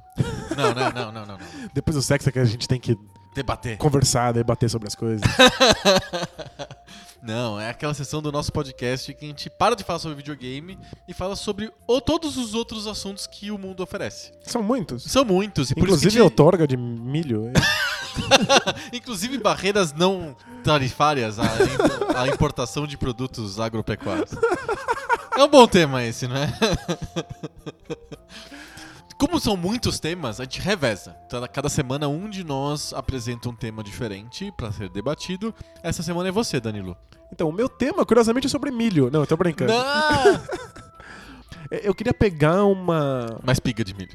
Não, aí, aí é no tema anterior. eu queria pegar um- uma questão política Opa, e não abordá-la diretamente, usar ela como, como ponto de partida. certo. É, a gente tem um, um processo, uma, uma PEC em tramitação Ah, para mudar. PEC do fim do mundo? Não, eu tô pensando na, aquela que muda o, o formato da, da escola, Hum, da escola pública, do, do, do ensino médio. perfeito. A reforma do ensino a médio. reforma do ensino, que ela repensa como é, o- como é que vai ser estruturada todas as matérias, algum- várias matérias deixam de ser obrigatórias, passam a ser optativas, numa tentativa de enxugar o currículo que supostamente é gigante e é um dos responsáveis pela taxa gigantesca de desistência Perfeito. que o ensino médio sofre no Brasil. E aí eu queria usar isso como ponto de partida para saber a sua opinião sobre quais deveriam ser as matérias obrigatórias no, no ensino médio. O que, que você acha que a escola deveria estar ensinando? Perfeito. Sabe que esse, esse assunto é hum, qu- quase um repeteco de um, um assunto que a gente já fez no ano passado, que era basicamente o currículo, o currículo escolar. Lembra que você me perguntou como que foi a minha experiência escolar? É verdade. É, é, é, vamos focar mais no- na PEC, eu acho, na, na reforma do ensino médio, né? Aliás, tá pegando, porque várias escolas estão sendo ocupadas, né? Em vários estados e, e tá tendo problemas porque ah, essas pessoas esclarecidas e inteligentes do movimento Brasil Livre estão indo lá tentar desocupar as escolas à força. Olha só que coisa bonita. Criação de milícias. A gente chegou nesse ponto, o Brasil chegou nesse ponto. É porque eles dizem que as escolas estão sendo ocupadas à força e que existem pessoas que querem estudar nessas escolas e não podem porque elas estão ocupadas. Aí eles vão e desocupam à força pra poder botar as pessoas que querem estudar nelas. Exato. É É, um- isso. é, muito complicado. Mas enfim. E aí, pra defender as pessoas- os alunos, as pessoas da comunidade têm ido na frente das escolas pra pra evitar que aconteça algum problema. Porque é, uma- é um barril de pólvora. Ah, com certeza. Pra, pra- pra surgir um conflito realmente perigoso numa situação dessa Tá é um fácil. pulinho. é. Tá fácil. Mas enfim, é... reforma do ensino médio. Eu concordo com um ponto da reforma que é: existem matérias demais. Sim. Mas eu não concordo com o viés que a PEC tem, que é a, a viés de que a gente tem que especializar o nosso aluno ainda no segundo grau. Eu não concordo com isso. Eu acho que a gente tem matérias demais não no sentido quantitativo, a gente tem matérias demais no sentido qualitativo. A gente fala muito, a gente ensina muito sobre muitas sobre poucas coisas para os nossos alunos. A gente fica anos falando de química, a gente fica anos falando de física, a gente fica dando muito detalhes, a gente fica 18 anos falando sobre matemática. A gente tem escolas de segundo grau que chegam a dar matérias da engenharia. Não, sem dúvida nenhuma. É, é- é muito detalhe, é muita minúcia, é muito detalhe técnico que não precisaria e não faria sentido para um aluno do segundo grau ver. Então, na minha opinião, não é uma questão de muitas matérias no sentido de muitos assuntos diferentes que são abordados. Tipo, É, português, matemática, história, geografia. Você não acha que. Não, que- não são muitas matérias. Eu acho que tem muito das matérias. É, Elas são aprofundadas num ponto que não precisa. Não faz sentido um aluno de segundo grau estudar com qual, o quan- qual que é o peso molecular de uma reação de sais quando você mistura o ácido com a base, blá blá blá. Não precisa. Não tem sentido. Não faz sentido uma pessoa para ser um cidadão, para ser um cidadão é, consciente, que vai ter o seu trabalho, que, vai, que, tá, que faz parte da, da comunidade que, a qual está inserido, etc, etc. Não, um, um cara desse, a menos que ele vire um engenheiro químico, ele não precisa saber fazer equações de reações de sais. Mas ele precisa saber química básica? Química básica, sim. Ele não precisa fa- saber essas minúcias. Ele não precisa saber é, fazer cálculo de balística. Saber se quando uma bola é arremessada, uma bola de 30 quilos arremessada a 13 metros de altura num ângulo de 18 graus e meio, aí ele vai ch- atingir não sei quantas velocidades e vai chegar numa. gerar um calor de não sei quantos joules. Não, não precisa. é, não, não tem por que uma pessoa saber fazer esse tipo de conta, a menos que ela seja uma engenheira de foguetes, um físico teórico, sei lá, entre nessa área. Não precisa uma pessoa comum fazer esse tipo de conta, mas precisa saber que existe atrito, que existe a gravidade, que existe é, que são- massa, que é diferente de peso. que- é, E é, são coisas importantes de, serem, de, de saber que existe. É, o Brasil tem um grau de especialização na escola que é assustador e que Exato. a maior parte dos lugares do mundo não tem.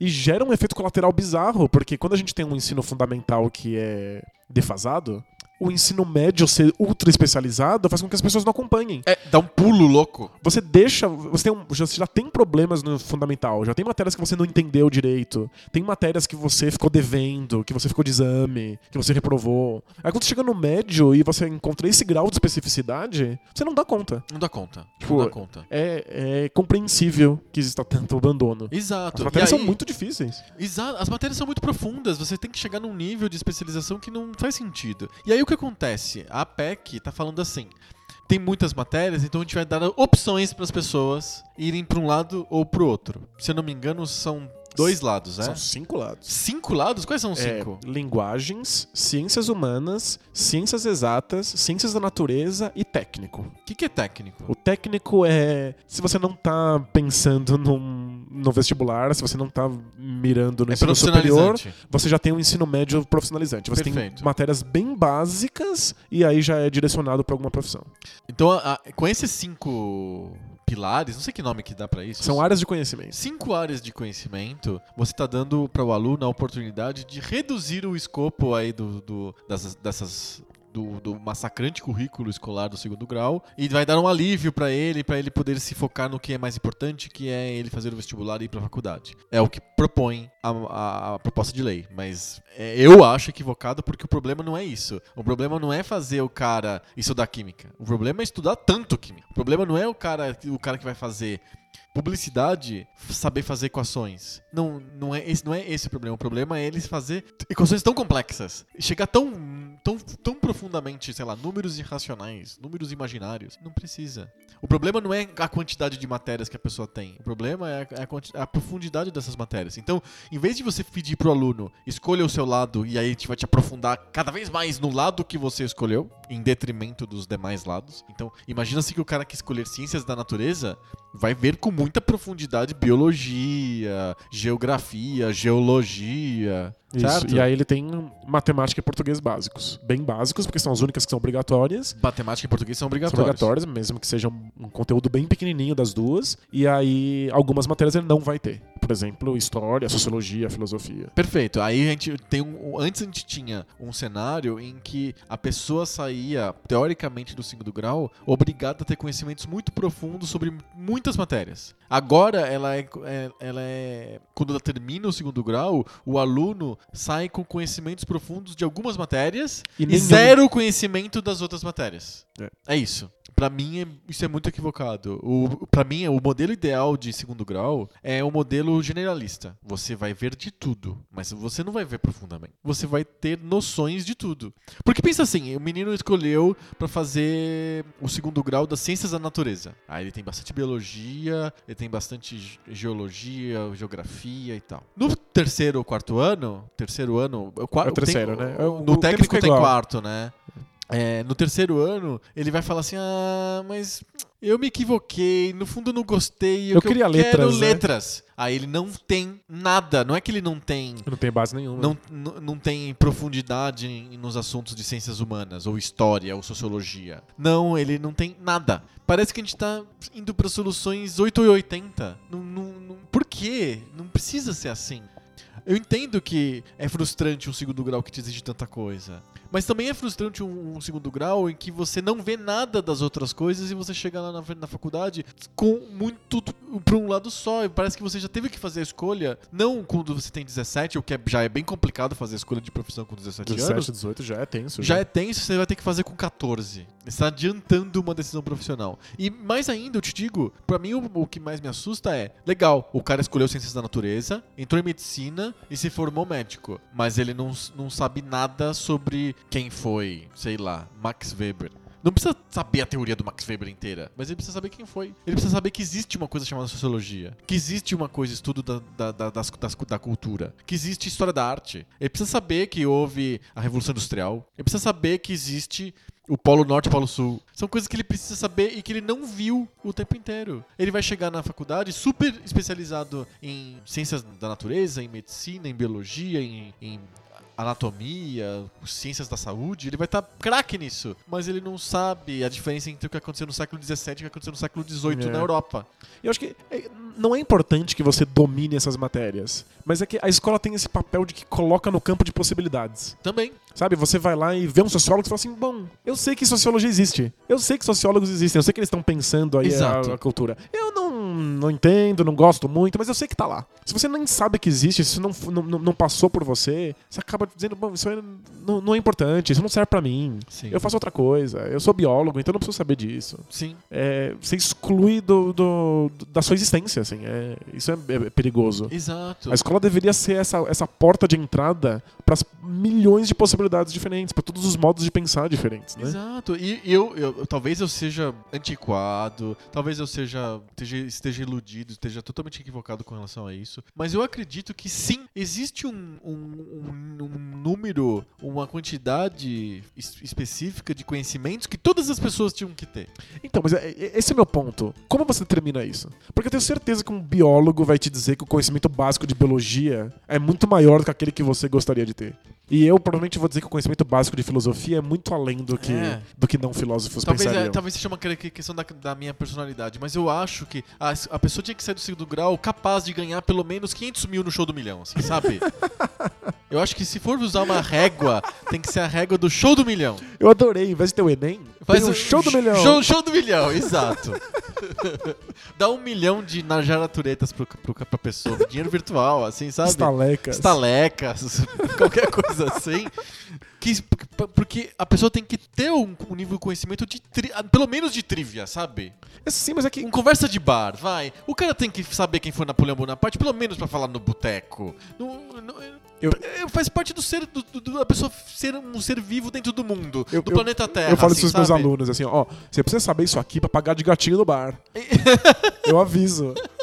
Tipo, tem algumas matérias que são simplesmente pra você poder ter conversas inteligentes dentro de um, de um, de um convívio social. Exato. O ponto é, onde traça a linha? É, e- eu tenho esse sentimento, pode ser uma coisa da minha personalidade. Mas eu, assim, eu prezo muito a ideia, o conceito de fazer parte do mundo. Eu quero fazer parte do mundo. Eu não quero ser alheio do mundo, eu quero fazer parte do mundo. E eu acho que tem um nível mínimo de conhecimento que faz você entrar no mundo. Antes disso, você não tá no mundo. Se você não sabe algumas coisas, você não tá no mundo. Se você não sabe que, que teve a Revolução Francesa, você não tá no mundo, cara. Não é pra você decorar o ano, todas as, as correntes políticas que surgiram depois da Revolução Francesa. Como que foi o período do Congresso Nacional? Quantos partidos tinham? Isso é muito complexo, nem os franceses sabem. É muito difícil de Ainda saber mais os tudo franceses, a isso. educação francesa é bem básica. Esse tipo é muito complicado você saber tudo o que aconteceu no- na- depois da Revolução Francesa. É uma confusão absurda, mas tem que saber o que, que foi a Revolução Francesa, o que que, o que que o que que causou ela, o que que- a consequência que teve depois em linhas gerais, Pra ganhar o show do milhão, Pra- pra pra não passar vergonha no Jeopardy, sabe? Tipo É isso. É, é- é- faz pa- pra você se sentir parte do mundo. Pra você, quando você viaja, você não se sentir um ET nos lugares. Todos os lugares têm que ter contexto pra você. Porque faz parte de você viver no, no planeta Terra. E eu acho que o segundo grau devia se formar esse tipo de pessoa. Não uma pessoa que é super especializada e que sabe tudo sobre é, a f- a- como que surgem as plantas, mas não sabe nada sobre a literatura. A literatura faz parte do mundo tanto quanto as plantas.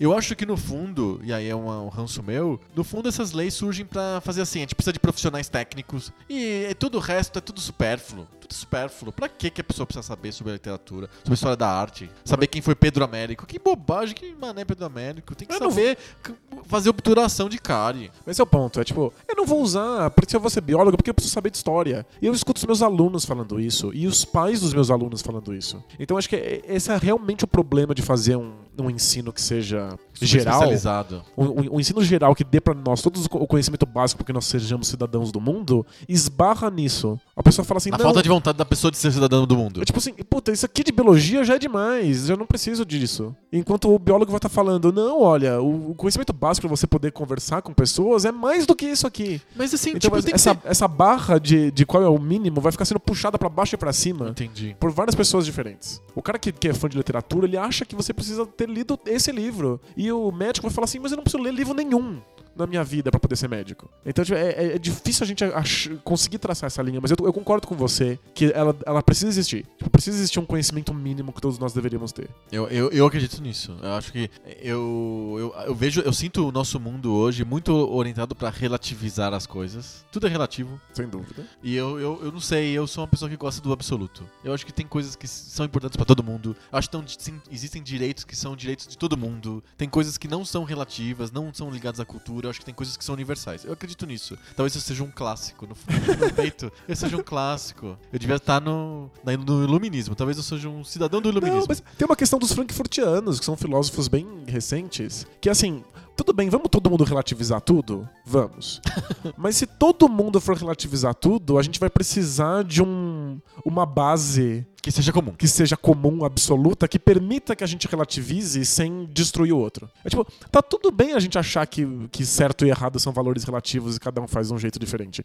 Desde que você não acorde um dia achando que você pode matar judeus, os judeus apareçam. Exato. Então você precisa criar uma base comum de tolerância, de democracia, conceitos universais, o entendimento do que é a ciência ocidental, etc., que permitam que a gente possa relativizar as coisas dentro desse, de- de- de- dessa base. Exato. Sabe? É- Isso é o que o- os frankfurtianos chamam de educação pós-Auschwitz. Uma educação que pode ser relativa, desde que Uhum. Mas- baseada em alguns fatores fundamentais que permitam que Auschwitz nunca mais aconteça. Devagar com a dor, né?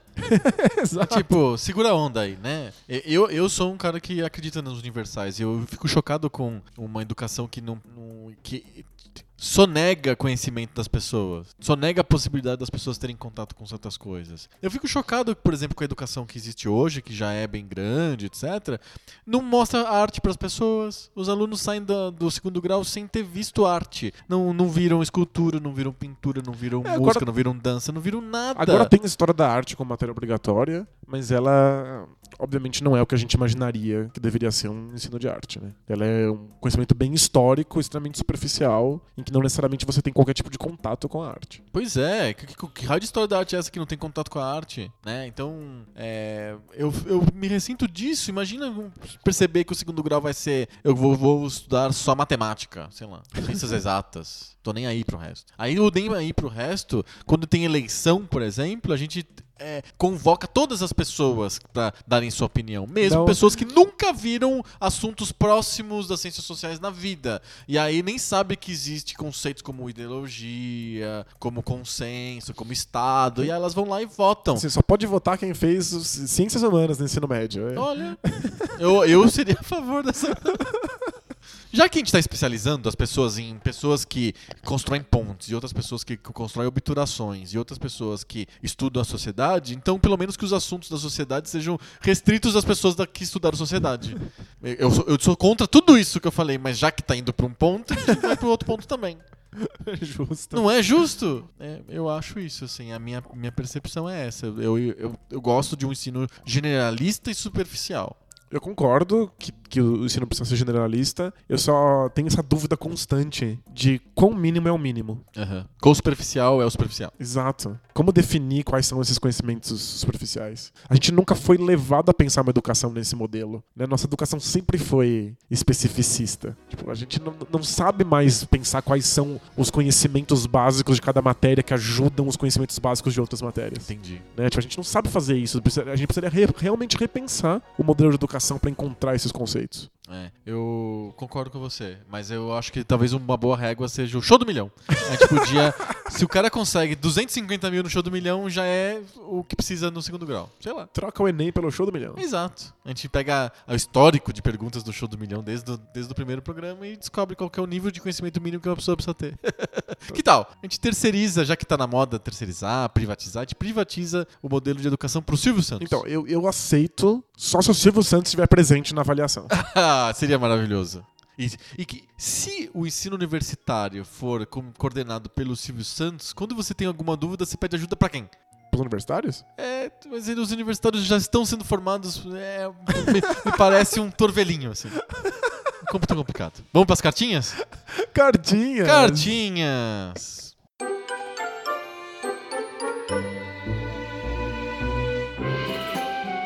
Cartinhas! Cartinhas. Cartinhas. Olha, a gente tá recebendo cada vez mais cartinhas. Estamos num. O trem não consegue ser mais parado. O trem da cartinha.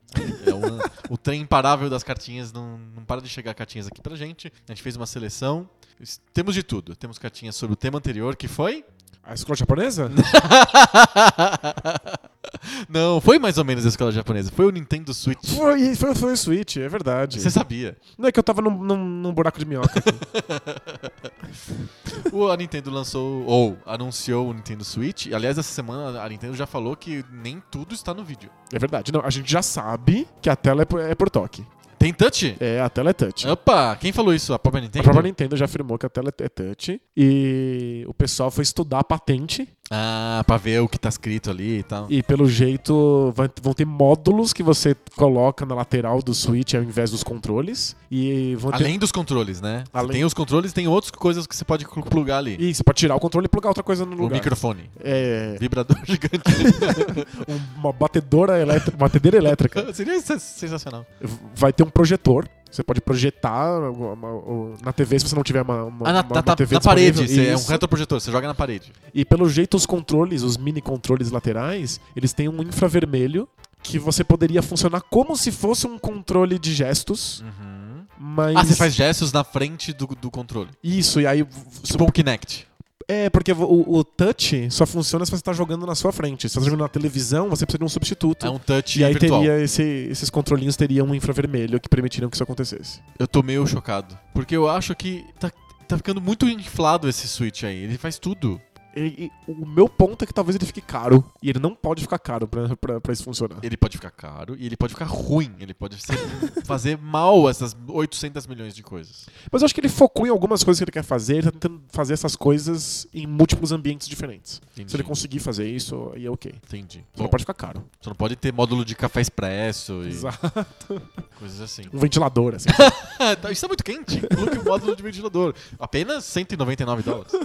É porque vai, vai que eles imaginam vender isso loucamente, todos os milhões de módulos. É uma monetização do console. Ele custa 200 dólares, aí você compra cada módulo por mais 150 dólares e no final você pagou 1.500 dólares pelo videogame completo. mas não percebeu. Não percebeu porque foi em, em doses Mi- homeopáticas. Milhões e milhões de parcelas. Olha, é bom, bom modelo esse. Não é? É, hum, Só que não, né? Só que eu não vou cair Só que nessa. né? os produtores nunca fazem jogos pra quem tem todos os módulos. Modo de café expresso, modo de ventilador. Ele vai fazer o modo só os jogos básicos. Aí quem compra o módulo fala assim: não serve pra nada, não tem jogo pra ele. Vai- Vai, vai ter o jogo do módulo de café. Tipo, Poké Café. né, o Super Mario Coffee. Uhum. Super Mario Milho. tá- Você tem que tomar, você tem que tomar café pro Mario passar de fase. Já pensou que legal? Tô, tô, tô vendo promessa nesse Aí, ó, console. eu go- gostei desse conceito aí. que Você joga o Mario, aí uma hora ele fala assim: parei, porque não tenho café suficiente. Aí você faz o café, aí ele continua junto. É um jogo para estimular o consumo de café. A indústria de café tá, tá financiando o Switch. É, quanta besteira. Vamos lá. O Thales escreveu pra gente dizendo que o Switch vai dar bem certo. Que ele é nintendista e tá com wishful thinking. Sem dúvida. Eu não sou nintendista, mas eu tô animado. Eu acho que foi uma boa sacada da Nintendo. Ele acha que a, a sacada é interessante porque pega quem joga PC, ou Xbox, ou Playstation, mas quer jogar portátil, assim, semi-portátil, jogar no, no banheiro, jogar na cama, mas você não- e você não consegue jogar o Xbox ou o Playstation na cama, então... Você tem que ter o Vita pra É. fazer isso no Play 4. O Switch acaba resolvendo esse problema. Mas- Ele acha que isso é uma coisa legal, plus as franquias da Nintendo. Ter o Super Mario, ter o Zelda, ter coisas assim. É, eu acho que se se as franquias ficarem cool de novo, se elas não ficarem associadas simplesmente a um, a um, a um jogo infantil, eu acho que realmente as franquias funcionam. É, o- aí é o ponto do Léo Correia, que ele mandou uma cartinha pra gente dizendo que se o público, que a gente falou, que são hipsters ocidentais de 20 e poucos anos, certo? É o Certo. público do, do vídeo do Nintendo Switch. É As isso. pessoas que estão lá são assim. Esse público, o Léo fala, não é exatamente o modelo de jovem adulto consumidor? Então ele é o, ma- mais, mais ou menos o, o meio comum de quem pode comprar produtos eletrônicos, etc, etc. E não é uma boa a sacada da Nintendo? E ele continua. Se a nossa produção cultural é muito orientada pra nostalgia, e aí o Poco Pixel é isso também, né? De certa forma, é. Será que o Mario virar um- um item nostálgico que tem um que dá uma piscadela pro público hipster adulto não é a melhor cartada comercial possível que a Nintendo possa fazer? Acho que sim. E eu acho que a Nintendo percebeu isso quando ela já falou que vai lançar de novo o Nintendinho, naquela versão mini, bonitinha. Já lançou, né? Já tá à venda, eu acho. Não sei, mas é- a Nintendo definitivamente tá ciente de que ela tem um apelo nostálgico pra um público de jovens adultos. Inclusive, um público de jovens adultos que nunca jogou eh, essa- esses jogos no- nos consoles originais, mas conhece as franquias em geral via D- Terceiros. DS, 3DS ou de ouvido. Não, de ouvido, acho que a maior parte dessas pessoas escuta é, ouve falar sobre o Mario, gosta do desenho do Mario, compra no McDonald's o boneco do Mario. É justo, mas, Mas, é, não que, joga no Wii. é que eu acho que tem muita gente teve como console infantil um DS. A gente já, já comentou aqui no episódio de portáteis de que é um bom console pra você dar na mão do seu filho, pra ele não ficar ocupando a televisão. e Ele pra- é divertido, ele é bom e indestrutível. e ele joga no carro, joga no- na fila do mercado, quando você tá lá querendo levar sua criança, ele fica lá se entretendo naquilo. Então acho que já, tem- já temos uma geração de pessoas, de jogadores, de jovens adultos, que foram criados nos videogames pelo DS. Então eles têm uma, uma sensação nostálgica com essas franquias. Eu acho que é um bom, é um bom mercado. Eu eu também. aposto nesse mercado nostálgico. Por Faz isso que a gente sentido. tá aqui no Poco Pixel. Não, mas é, fora isso, eu acho que a Nintendo tá fazendo uma, ca- uma carta interessante. Eu também acho. Essas pessoas que têm nostalgia já estão com dinheiro, já têm independência financeira pra comprar consoles e produtos e É. coisas assim. Basta que você dê um twist na coisa. De que não seja simplesmente a mesma experiência. E nem a mesma experiência agora com o Mario Café. tomando café. que você torne essas franquias legais, cool, assim. Aham. Que, elas, que elas tenham sacadas bacanas pro, pra esse público mais velho. Exato. O Thales pergunta no final: será que a morte do Satoru Iwata tem a ver com esse turning point aí da Nintendo? Ele acha que sim. E acha que foi pra melhor. Difícil falar isso, né? É, a gente não tem como saber como funciona lá, qual é a hierarqui- hierarquia e que a não Nintendo dá pra saber funciona. também ah, desde quando que esses projetos estão sendo elaborados, né? Fato. Obviamente o Nintendo Switch não é uma coisa que você consi- consegue fazer em dois meses. Mas pr- pra mim parece óbvio, que a gente chegou a essa conclusão no episódio, que o Switch é, sai um pouco da identidade comum da É Nintendo. verdade. Então talvez isso tenha a ver com o fato de que Tem outras pessoas tomando outras as pessoas decisões. mais jovens que não estão na Nintendo desde o começo, como o Satoru Iwata tava. Uhum. Porque me, me parece que essas pessoas que estão aí desde o começo vão acabar levando a Nintendo sempre pra mesma Pro- direção. O né? que era antes, né? O o que sempre foi, né? Exato. Pode ser sim. Temos mais cartinhas, temos uma cartinha aqui do Vinícius Nichelli e ele escreveu que lesse Nichelli. Que bom que ele explicou como ler, É. porque a gente é burro. É, eu, e ele escreveu assim, Nique com Q-U-L com acento agudo não é. Nichelli, pra não ter Boa. dúvida nenhuma e também pra não exigir da gente que a gente co- saiba ler o alfabeto fonético. Exato. É que é uma coisa que eu nunca aprendi, por exemplo. Eu aprendi, já fiz prova disso, mas não. Não, Não sabe lembro mais, mais. não sei mais. Então, então, muito bom, Nichelli. Então, No, no Bola Presa mandaram uma pergunta em- com, com nome em alfabeto fonético. E ninguém né? sabia ler E aquilo. eu olhei e falei, não, legal, muito bonito, mas como é que você lê isso aí? Ah, em- tá escrito em grego? O- Alguns fonemas do alfabeto fonético eu me lembro, mas, tipo, não dá pra É. ler. Mas Nickelli, o Vinícius Nickelli, ele queria falar sobre o debate de bolso. Cota debate de bolso. Exato, e ele é uma observação bem curta. Que ele disse que a gente estava que nem a Glória Pires comentando o Oscar, preferindo não opinar. Ele acha que a gente tirou o corpo fora no debate de bolso sobre o Bob Dylan. É, eu, eu tentei. É, eu acho que ele tem certa razão. Eu- Nem sempre a gente tem assuntos que a gente consegue dar super opiniões fortes. Exato. Eu, não- eu Eu gostaria. tenho minha opinião forte sobre o Bob Dylan, que é a opinião de que ele, na verdade, não é músico. Ele é poeta. Essa é a minha opinião forte sobre o Bob Dylan. Mas sobre o po- o- ele ganhar Nobel, eu já não sei dizer. É, exatamente.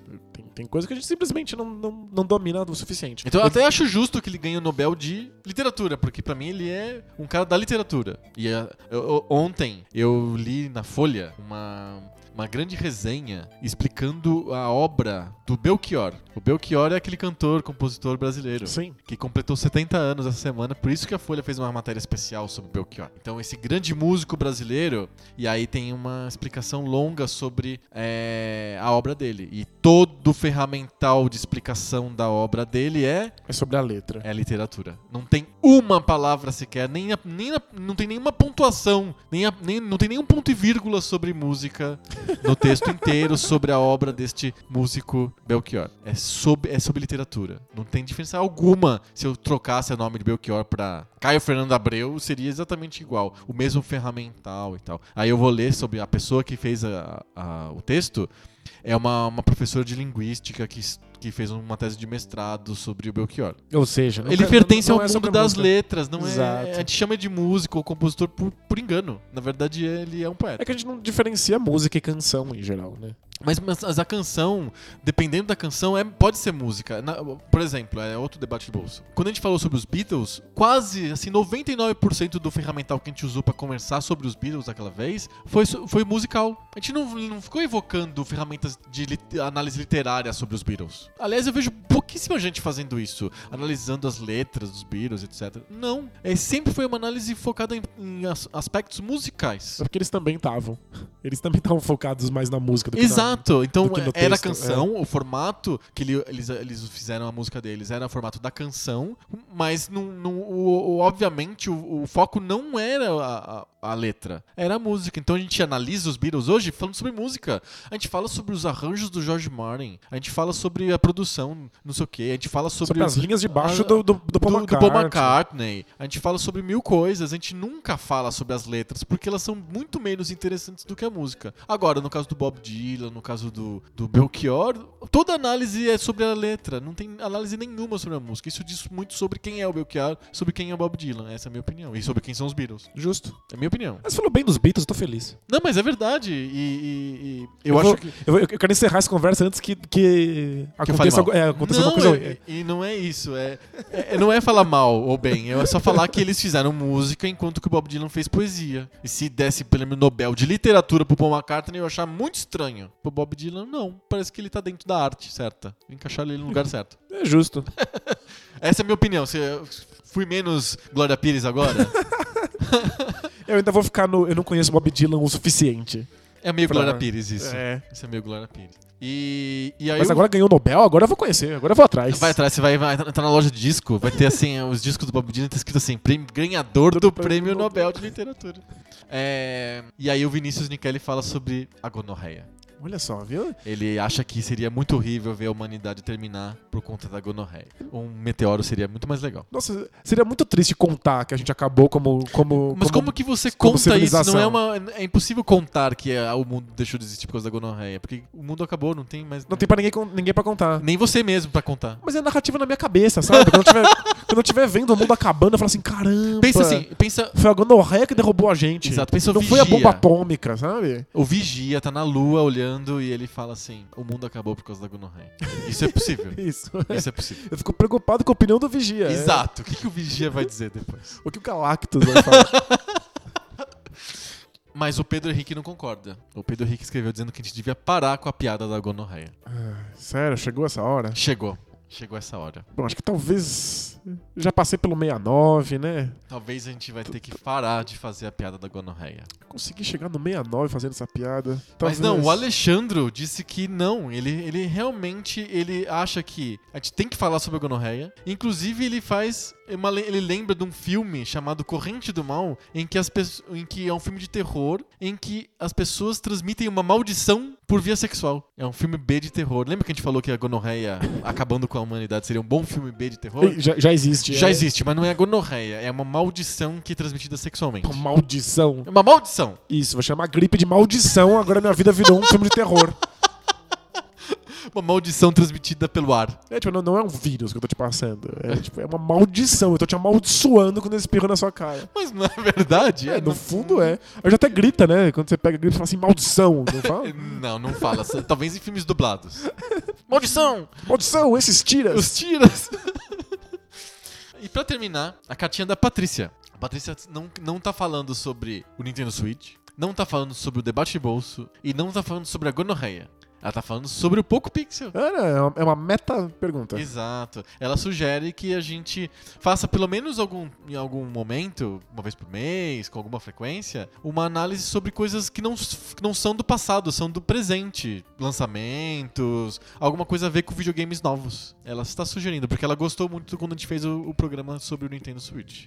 Bom, já que eu vou pensar em, em não fazer mais piada da gonorreia, posso pensar também em falar sobre, sobre coisas atuais. Vamos pensar. A gente, a gente flerta com a ideia. Exato, Va- vamos relembrando a todos, a gente está no final de outubro, estamos chegando, se encaminhando para o último mês do Poco Pixel em 2016. Tá chegando no season finale. Estamos chegando no season final, então a gente vai ter um certo hiato no começo do ano, no final deste ano e no começo do ano que vem, até voltar para a temporada 3 do Poco Pixel e quem sabe a gente pode trazer algumas coisas diferentes. Então esse é o momento certo para vocês fazerem que nem a Patrícia e mandarem sugestões pra gente do que a gente devia abordar, de su- blocos novos, de jeitos novos de fazer as coisas, de substituir os apresentadores. Vocês podem mandar sugestões sobre o futuro do Poco Não, Pixel duas temporadas é muito cedo ainda. para substituir todo mundo. É, tem- só começa a substituir quando a gente co- Quando- fica famoso, lá Quando- pela quarta, quinta temporada, a gente começa a pedir um milhão por Ah, episódio. pode ser, pode aí ser. começa a substituir. Verdade. Ou quando o programa fica muito cansativo, a gente tem que pular tubarões e coisas assim. Ou quando um de nós engravidar e não pode mais É, passar um, um- verdade, substitui a pessoa temporariamente enquanto um Isso. tá grávido. A gente inventa um motivo ridículo pra isso. É, olha, o Danilo não veio porque ele tá grávido, sabe, gente? o médico disse pra ele não gravar o Poco Pixel. Faz sentido. Acho que. Lá talvez- pela quarta, quinta temporada deve acontecer. Exato. Fechamos! Fechamos. Olha só, fechamos. Muito bom, foi um programa bem interessante. Falamos sobre gonorreia, mas talvez pela última vez. Porque, porque né, os, os ouvintes não estão satisfeitos com a piada da gonorreia. Não, pro, pro ano que vem eu faço melhor. Beleza, a gente vai inventar a piada da clamídia. Sabe que tem um, tem um jogo de tabuleiro que eu gosto muito que chama Clamídia. Sério? é, é sobre tentar não pegar clamídia. Olha só, é, podia ser um jogo de videogame também esse. Muito bom. Então, semana que vem a gente volta com mais papo novo. Sobre videogame velho. Valeu! Tchau!